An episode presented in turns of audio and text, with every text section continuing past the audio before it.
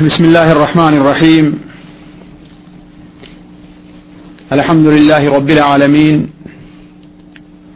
الرحمن الرحیم مالک یوم الدین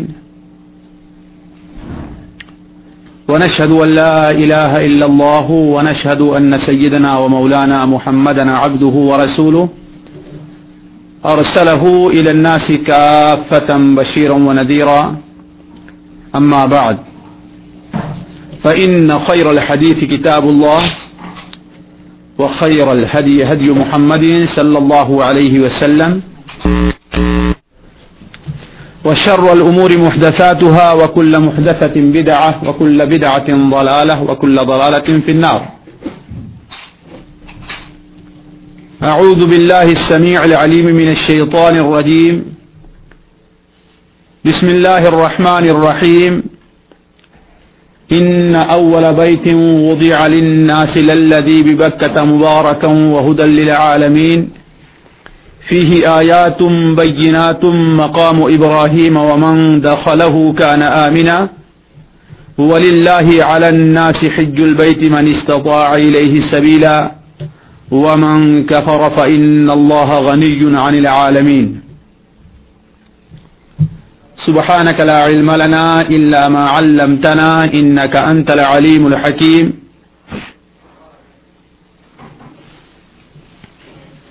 رب اشرح لي صدري ويسر لي أمري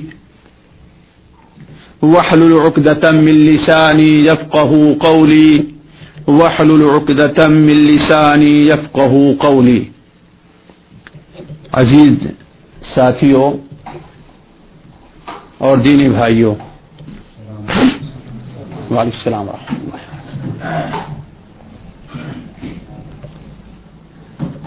اللہ تبارک و تعالی نے حج کو اسلام کے پانچ رکنوں میں سے ایک رکن رکھا ہے، یعنی چند شرائط کے ساتھ ہر مسلمان کے اوپر حج فرض ہے، اور اگر بغیر کسی عذر کے کوئی مسلمان حج نہیں کرتا تو وہ گناہ کبیرہ کا مرتکب ہے. تھوڑا سا یہاں ہم آپ رکیں کہ کسی چیز کے فرض ہونے کا معنی اور مفہوم کیا ہے. ہم تو کہتے ہیں، ہر آدمی مانتا ہے کہ ہاں حج اسلام کا ایک فریضہ ہے، لیکن آخر اس کا مفہوم کیا ہے، اس کا معنی کیا ہے؟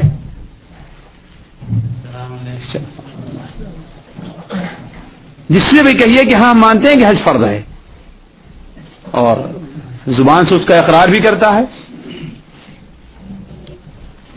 مانتا بھی ہے کہ اسلام کے رکنوں میں سے ایک رکن ہے بیت اللہ شریف کا حج بھی کرنا ہے، لیکن ہے اس کا مفہوم کیا؟ اور اسی معنی اور مفہوم پر یقین، اطمینان اور صحیح طور پر اس کے معنی اور مفہوم کے سمجھنے کا نتیجہ یہ ہوتا ہے کہ لوگ کوتاہی کر جایا کرتے ہیں.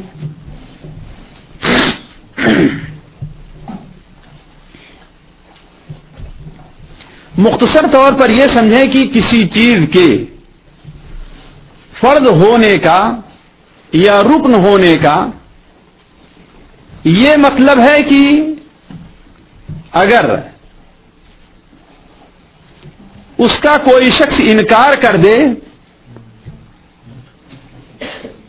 اور اگرچہ ادا کرے اسے تو وہ انسان کافر ہے، مسلمان نہیں ہے. یعنی کوئی شخص یہ کہے کہ ہاں مانتے نہیں، ہم یہ نہیں مانتے کہ نماز فرض ہے لیکن پڑھتے ہیں، ہم یہ نہیں مانتے کہ نماز فرض ہے لیکن ہم پڑھ لیتے ہیں، تو لاکھ پڑھے نماز اس کی نماز قبول نہیں ہے، وہ انسان کافر ہے. کوئی یہ کہے کہ ہم مانتے ہیں، ہم یہ مانتے ہی نہیں کہ روزہ فرض ہے، لیکن چلو بھائی لوگ رکھ رہے ہیں تو ہم بھی رکھ لیتے ہیں، اس میں فائدہ ہے، شوگر والے مریضوں کے لیے فائدہ ہے،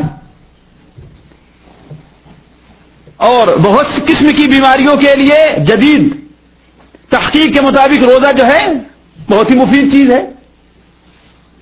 اور سب سے آخری بات جو ابھی ڈیڑھ سال یا دو سال پہلے میرے پاس پاکستان کے ڈاکٹر راشد رندھاوا راشد رندھاوا آئے تھے. وہ ہر سال امریکہ کا سفر کرتے ہیں اور خصوصاً جو دل کے مریض ہیں ان کی جو ایک اپنی کانفرنس ہوا کرتی ہے تو پھر انہیں بلایا جاتا ہے. لاہور کے بڑے مشہور ڈاکٹر ہیں, عام طور پر لاہور سے تعلق رکھنے والے لوگ جانتے ہیں اور اہل حدیث ہیں, اور اس وقت جامعہ ابی بکر کے وہی بڑے ذمہ دار بھی ہیں. کراچی میں جامعہ ابی بکر ہے تو اس کے بڑے ذمہ دار ڈاکٹر راشد صاحب ہیں. وہ کہنے لگے کہ پچھلی بار میں امریکہ گیا تو وہاں پر جو خاص قسم کے ڈاکٹر رہتے ہیں ان کے لیکچرز بھی ہوا کرتے ہیں. تو کہا کہ ایک ڈاکٹر نے اپنے لیکچر میں یہ بتایا کہ انسان اگر دس گھنٹے سے زیادہ بھوکا رہے انسان اگر دس گھنٹے سے زیادہ بھوکا رہے تو اس کی ہڈی سے ایک ایسا مادہ خارج ہو جاتا ہوتا ہے جو اس کی ہڈیوں کو اور مضبوط کرتا ہے. اگر دس گھنٹے سے گیارہ گھنٹے سے زیادہ کوئی انسان بھوکا رہے تو اس کی ہڈیوں سے ایک ایسا مادہ خارج ہوتا ہے جو اس کی ہڈیوں کو اور مضبوط اور طاقتور بناتا ہے. کہا جب اس نے یہ بات کہی تو میں سوچنے لگا کہ کیا روزہ رکھنے کی یہی حکمت نہیں ہو سکتی, جیسا کہ ایک قول مشہور ہے, حدیث شریف نہیں ہے البتہ بعض حکمہ کا قول ہو یا علماء کا قول ہو کہ سومو تصحو, روزہ رکھو تو تم صحت مند ہو جاؤ گے, روزہ رکھو تو صحت مند ہو جاؤ گے. کہا کہ ایک اور بات عجیب اس نے کہی, کہا کہ انسان جب رات کو سوتا ہے تو صبح ہوتے ہوتے اس کے جسم اور اس کے اعضاء کی ایک سمجھیے کہ ایک تعمیر نہ ہو جایا کرتی, مکمل طور پر اوور ہالنگ اس کی ہو جایا کرتی. اور کیوں؟ اس لیے کہ رات کے اندر نو بجے سے لے کر کے تقریباً تین بجے رات تک ایک ایسا ایسی گیس فضا میں پیدا ہوتی ہے جو انسان کے جسم کے لیے بڑی مفید اور آرام دہ ہے. اور اس گیس کے حاصل کرنے کا سب سے بہتر ذریعہ ہے کہ انسان سویا ہو اور فطری اور طبعی ہوا کے اندر سو رہا ہو. اور کہا کہ اس پر بھی اگر انسان ہاتھ اور پیر کو دھول کر کے سوئے تو اس کا جسم اس گیس کو اور آسانی سے قبول کر لیتا ہے. مجھے اور تعجب ہوا مجھے اور تعجب ہوا کہ جب محاضرات اور لیکچرز ختم ہوئے تو اکیلے میں ہمیں اس سے ملا تو میں اس سے پوچھنے لگا کہ تم نے جو بھوکے رہنے کی جو بات کہی ہے تو ہمارے مذہب میں جو روزہ رکھنا کہیں اس کی یہی حکمت تو نہیں ہے. کہا کہ ہاں تم روزہ کی بات کر رہے ہو نا, ہاں اس میں یہی بہت بڑا فائدہ ہے, روزہ رکھنے میں یہ بہت بڑا فائدہ ہے. اور آپ دیکھ لیجئے دن چھوٹا ہو یا بڑا ہو, ساڑھے گیارہ بارہ گھنٹے سے چھوٹا روزہ کبھی نہیں, کب روزہ نہیں ہوتا, بڑا دن ہو یا دن چھوٹا ہو, انسان کبھی بھی ساڑھے گیارہ گھنٹے بارہ گھنٹے سے کم بھوکا نہیں رہتا ہے. عموم ہمارے اور آپ کے ہاں, ورنہ بعض علاقے میں تو راتیں بہت بڑی ہو جاتی ہیں اور دن بڑے چھوٹے ہو جاتے ہیں, لیکن عام جو حالات ہیں لوگ جہاں جس منطقے اور جس خطے میں آباد ہیں, عام یہی چیز ہے کہ عام طور پر انسان کتنا چھوٹا بھی روزہ رکھے لیکن کم سے کم بارہ گھنٹے کا روزہ بہت ضرور رکھتا ہے. تو اگر کوئی آدمی اس نیت سے روزہ رکھے تو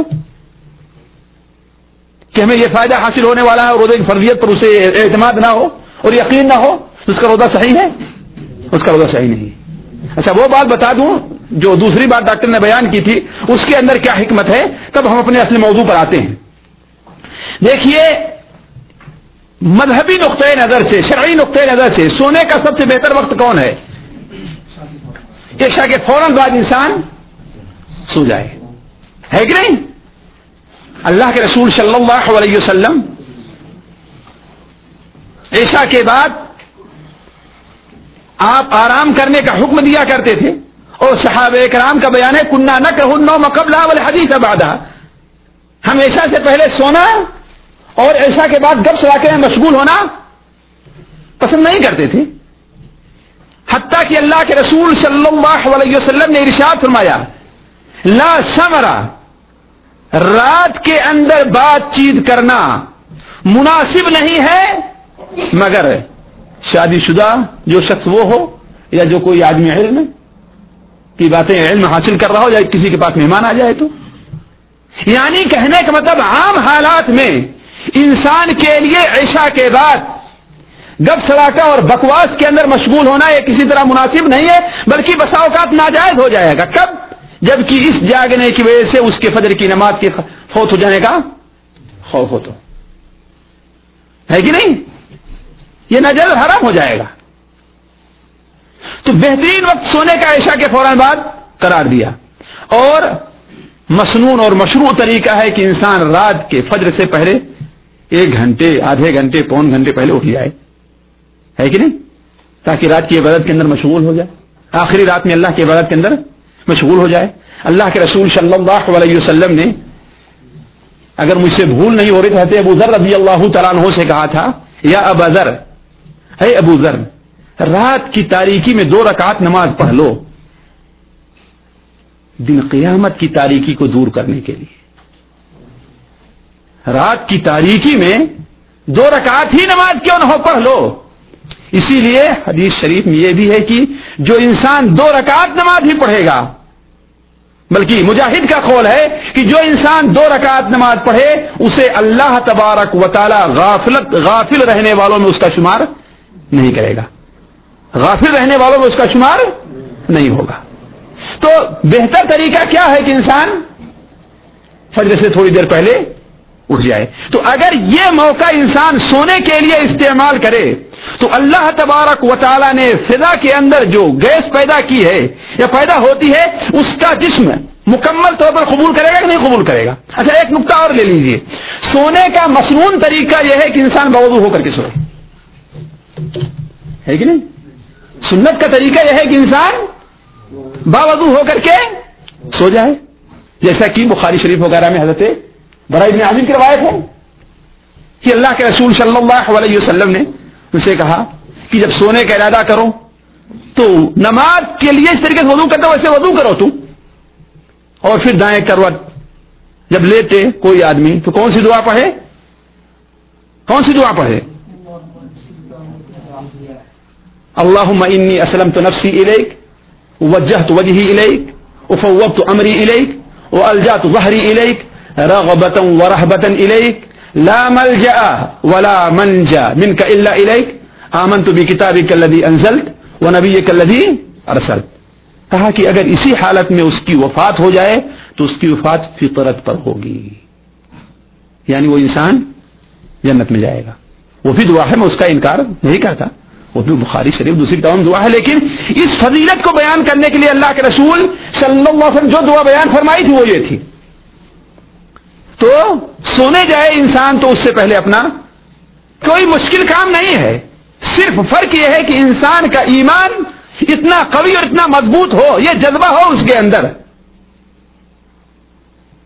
عام طور پر انسان بستر پر جاتا ہے تو کم سے کم پندرہ منٹ بیس منٹ آدھے گھنٹے کچھ کچھ لوگ ایک ایک گھنٹے کروٹیں بدلتے رہ جاتے ہیں.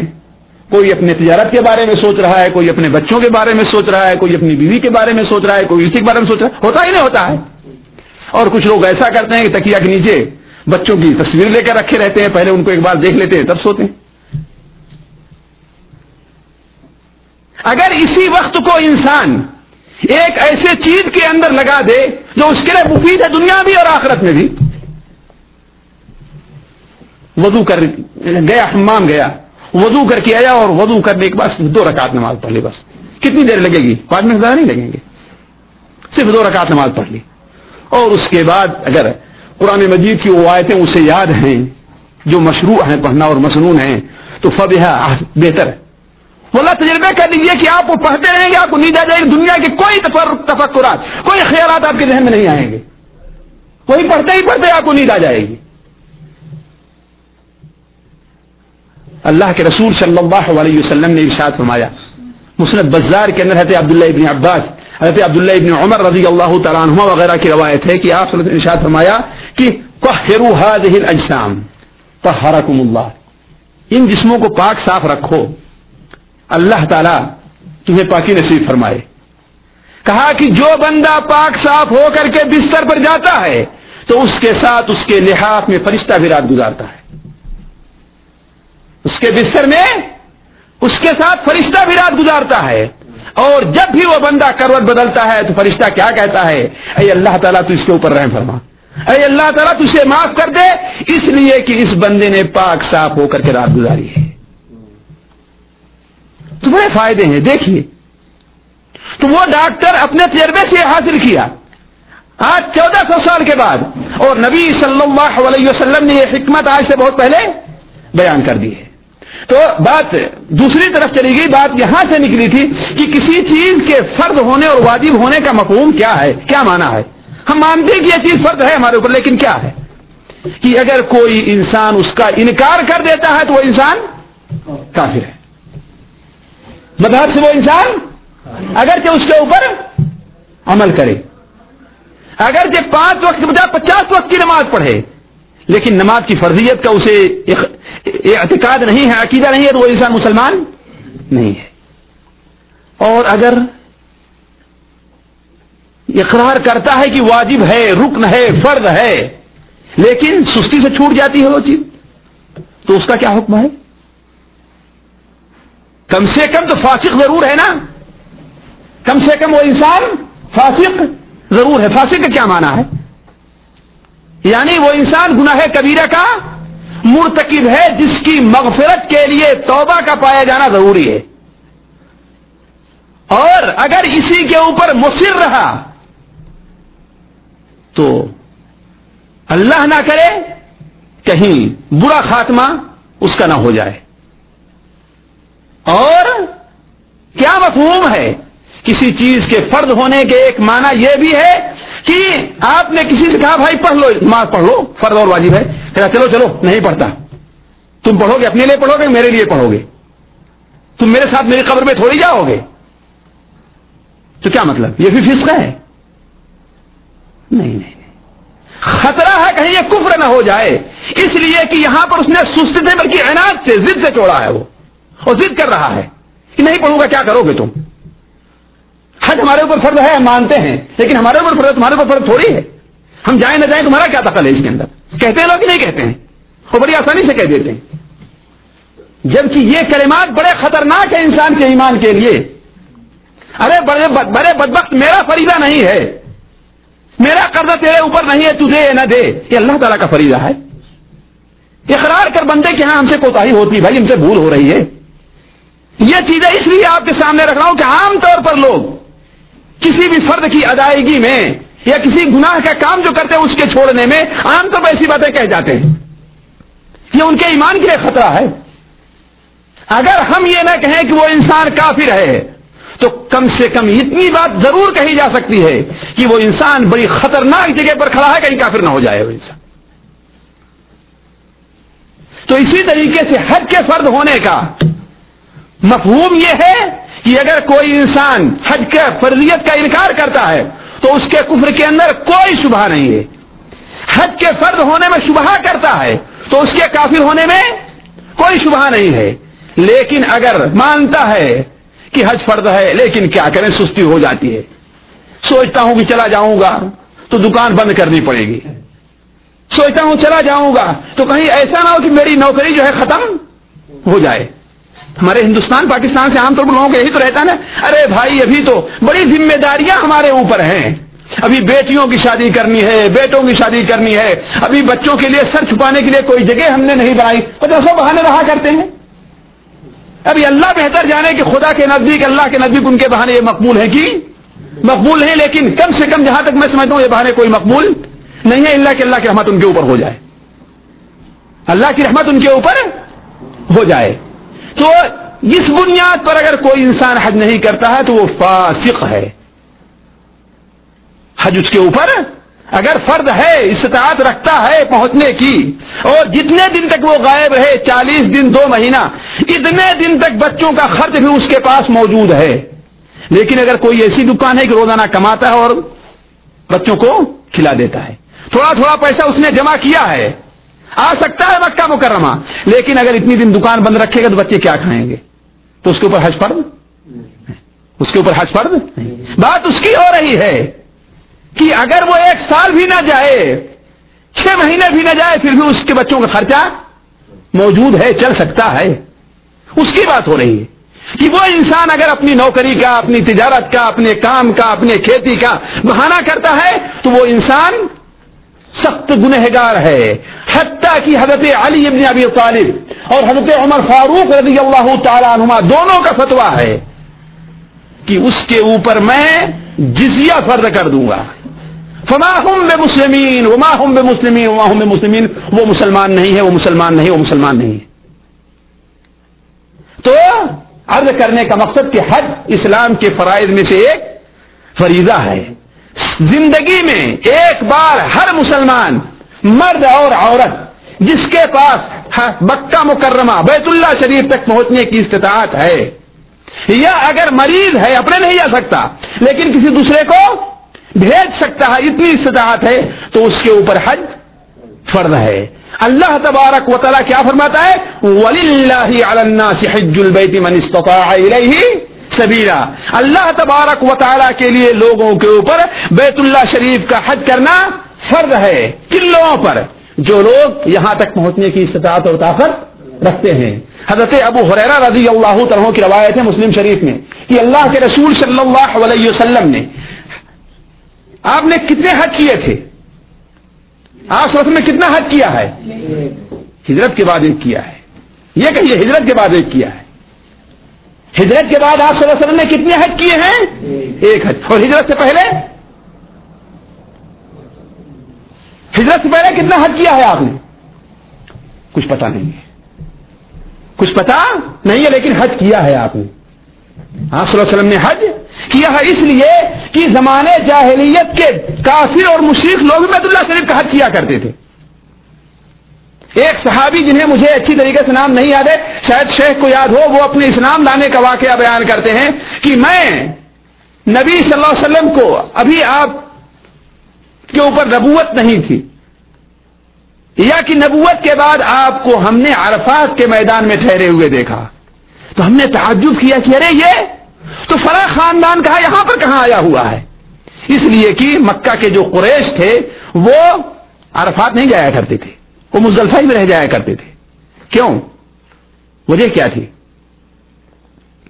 وجہ یہ تھی کہ ہم اللہ کے پڑوسی ہیں, ہم اعلیٰ خاندان کے ہیں, ہم اعلیٰ خاندان کے ہیں, ہم حرم شریف سے باہر نہیں جائیں گے, اس لیے کہ عرفہ جو ہے حدود حرم سے باہر ہے اور مزدلفہ حدود حرم کے اندر ہے. تو وہ کہتے ہیں کہ مجھے تعجب ہوا کہ یہ اس خاندان سے ہے اور عرفہ کہاں آیا ہوا ہے, اس لیے کہ آپ صلی اللہ علیہ وسلم نے اپنے خاندان کی اس اس رسم کو پورا نہیں کیا, بلکہ عام لوگ جہاں پر جا کر ٹھہرتے تھے عرفات, وہاں جا کر کے آپ بھی ٹھہرے. تو نبی صلی اللہ علیہ وسلم اس طریقے سے بعض روایت پتہ چلتا ہے کہ آپ حج فرمایا کرتے تھے ہجرت سے پہلے بھی, لیکن اس کی تعداد معلوم نہیں ہے. البتہ حج کے ہجرت کے بعد آپ صلی اللہ علیہ وسلم نے کتنے حج کیے ہیں, ایک حج کیا ہے. کس سال میں, آٹھویں میں, آٹھویں ہجری میں, کس ہجری میں کیا ہے, یہ دیکھیے باپ کا علم نہ بیٹے کو جو البر ہو تو پسر لائق میرا سے پدر کیوں کرو, دیکھ لیجئے.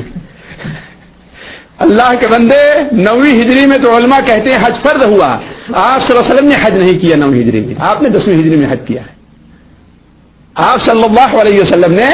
اور اگر ابھی پوچھ لیں کہ ہاں بتاؤ فلم نکاح کا ہیرو کون ہے, تصویروں کو جلدی بتا دیں گے, اس میں کہ کون سا گانا آپ کو پسند ہے وہ دونوں لوگ بتا دیں گے کہ ہاں اس میں سب سے اچھا گانا یہ ہے کہ دل کے ارماں آنسوؤں میں بہہ گئے, سب سے اچھا گانا یہ ہے.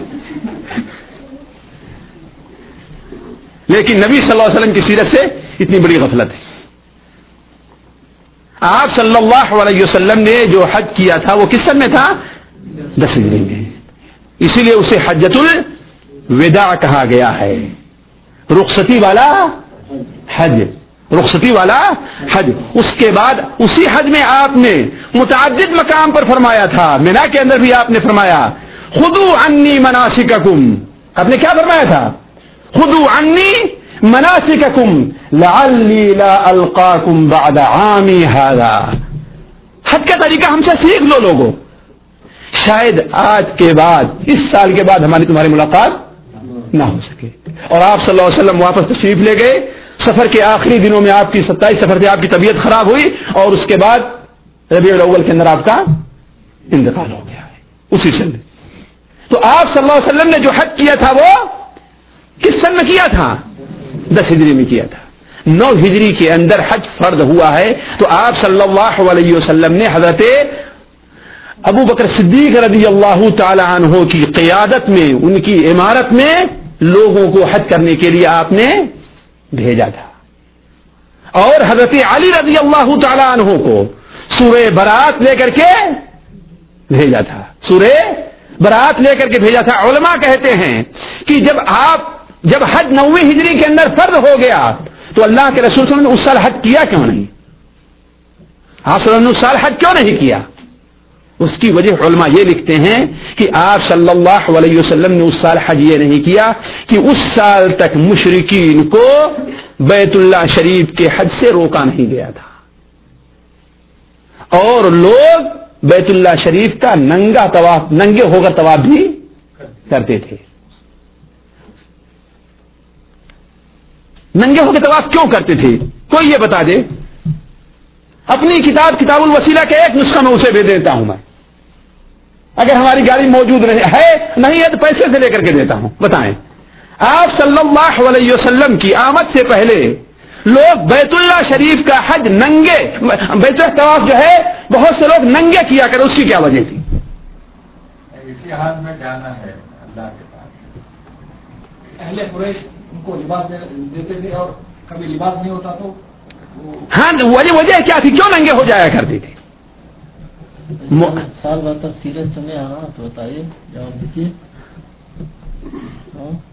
اس کی علت اس کی علت علماء نے یہ لکھی ہے کہ وہ کہا کرتے تھے کہ ہمارے اوپر جو کپڑا ہے وہ حلال کمائی کا نہیں ہے. یہ کعبہ شریف کا احترام دیکھیے، لیکن یہ احترام ان کے کسی کام نہیں آیا. اسی طریقے سے ہمارے وہ بھائی جو آج احترام میں کعبہ شریف کو پیٹ نہیں دکھاتے ہیں، اگر توحید نہیں ہے تو یہ احترام کسی کام آنے والا. اور اس وجہ سے بھی یہ احترام نبی صلی اللہ علیہ وسلم کی سنت کے خلاف ہے، آپ کی سنت کے مطابق نہیں ہے. تو وہ کہتے تھے کہ ہمارے جسم کے اوپر کپڑا کیا ہے، یہ لوٹ اور مارتا ہے. اللہ کے دربار میں جائیں، ہم اللہ کے گھر میں جائیں تو یہ لوٹ مار کا کپڑا پہن کے جاتے ہوئے شرم آتی. اس لیے کچھ قبیلے والے معاملہ طے کیے تھے قریش سے کہ آ کر کے قریش سے وہ کپڑے لیتے تھے، قریش اس کو دے دیے تو وہ پہن کر کے، ورنہ جو ہے. اسی لیے عام طور پر عورتیں بھی مادر ذات ننگی صرف اپنی شرمگاہ کے اگلے حصے پر اتنا چوڑا سا ایک کپڑا رکھ لیتی تھی اور پڑھتی تھی الیوم یبدو بعضہ او کلہ والذی بدا منہ لا احلہ. آج تھوڑا حصہ ظاہر ہوگا ہمارے جسم کا، یا کہ سارا حصہ ظاہر ہو جائے، لیکن جو حصہ بھی ظاہر ہو رہا اس کے دیکھنے کی میں کسی کو اجازت نہیں دیتی، دیکھنے کی میں کسی کو اجازت نہیں دیتی. نعوذ باللہ من ذلک. بات دوسری طرف نکلتی جا رہی ہے، اس لیے میں ورقہ لے کے بیٹھتا ہوں کہ اس کا جو ہے التزام کروں.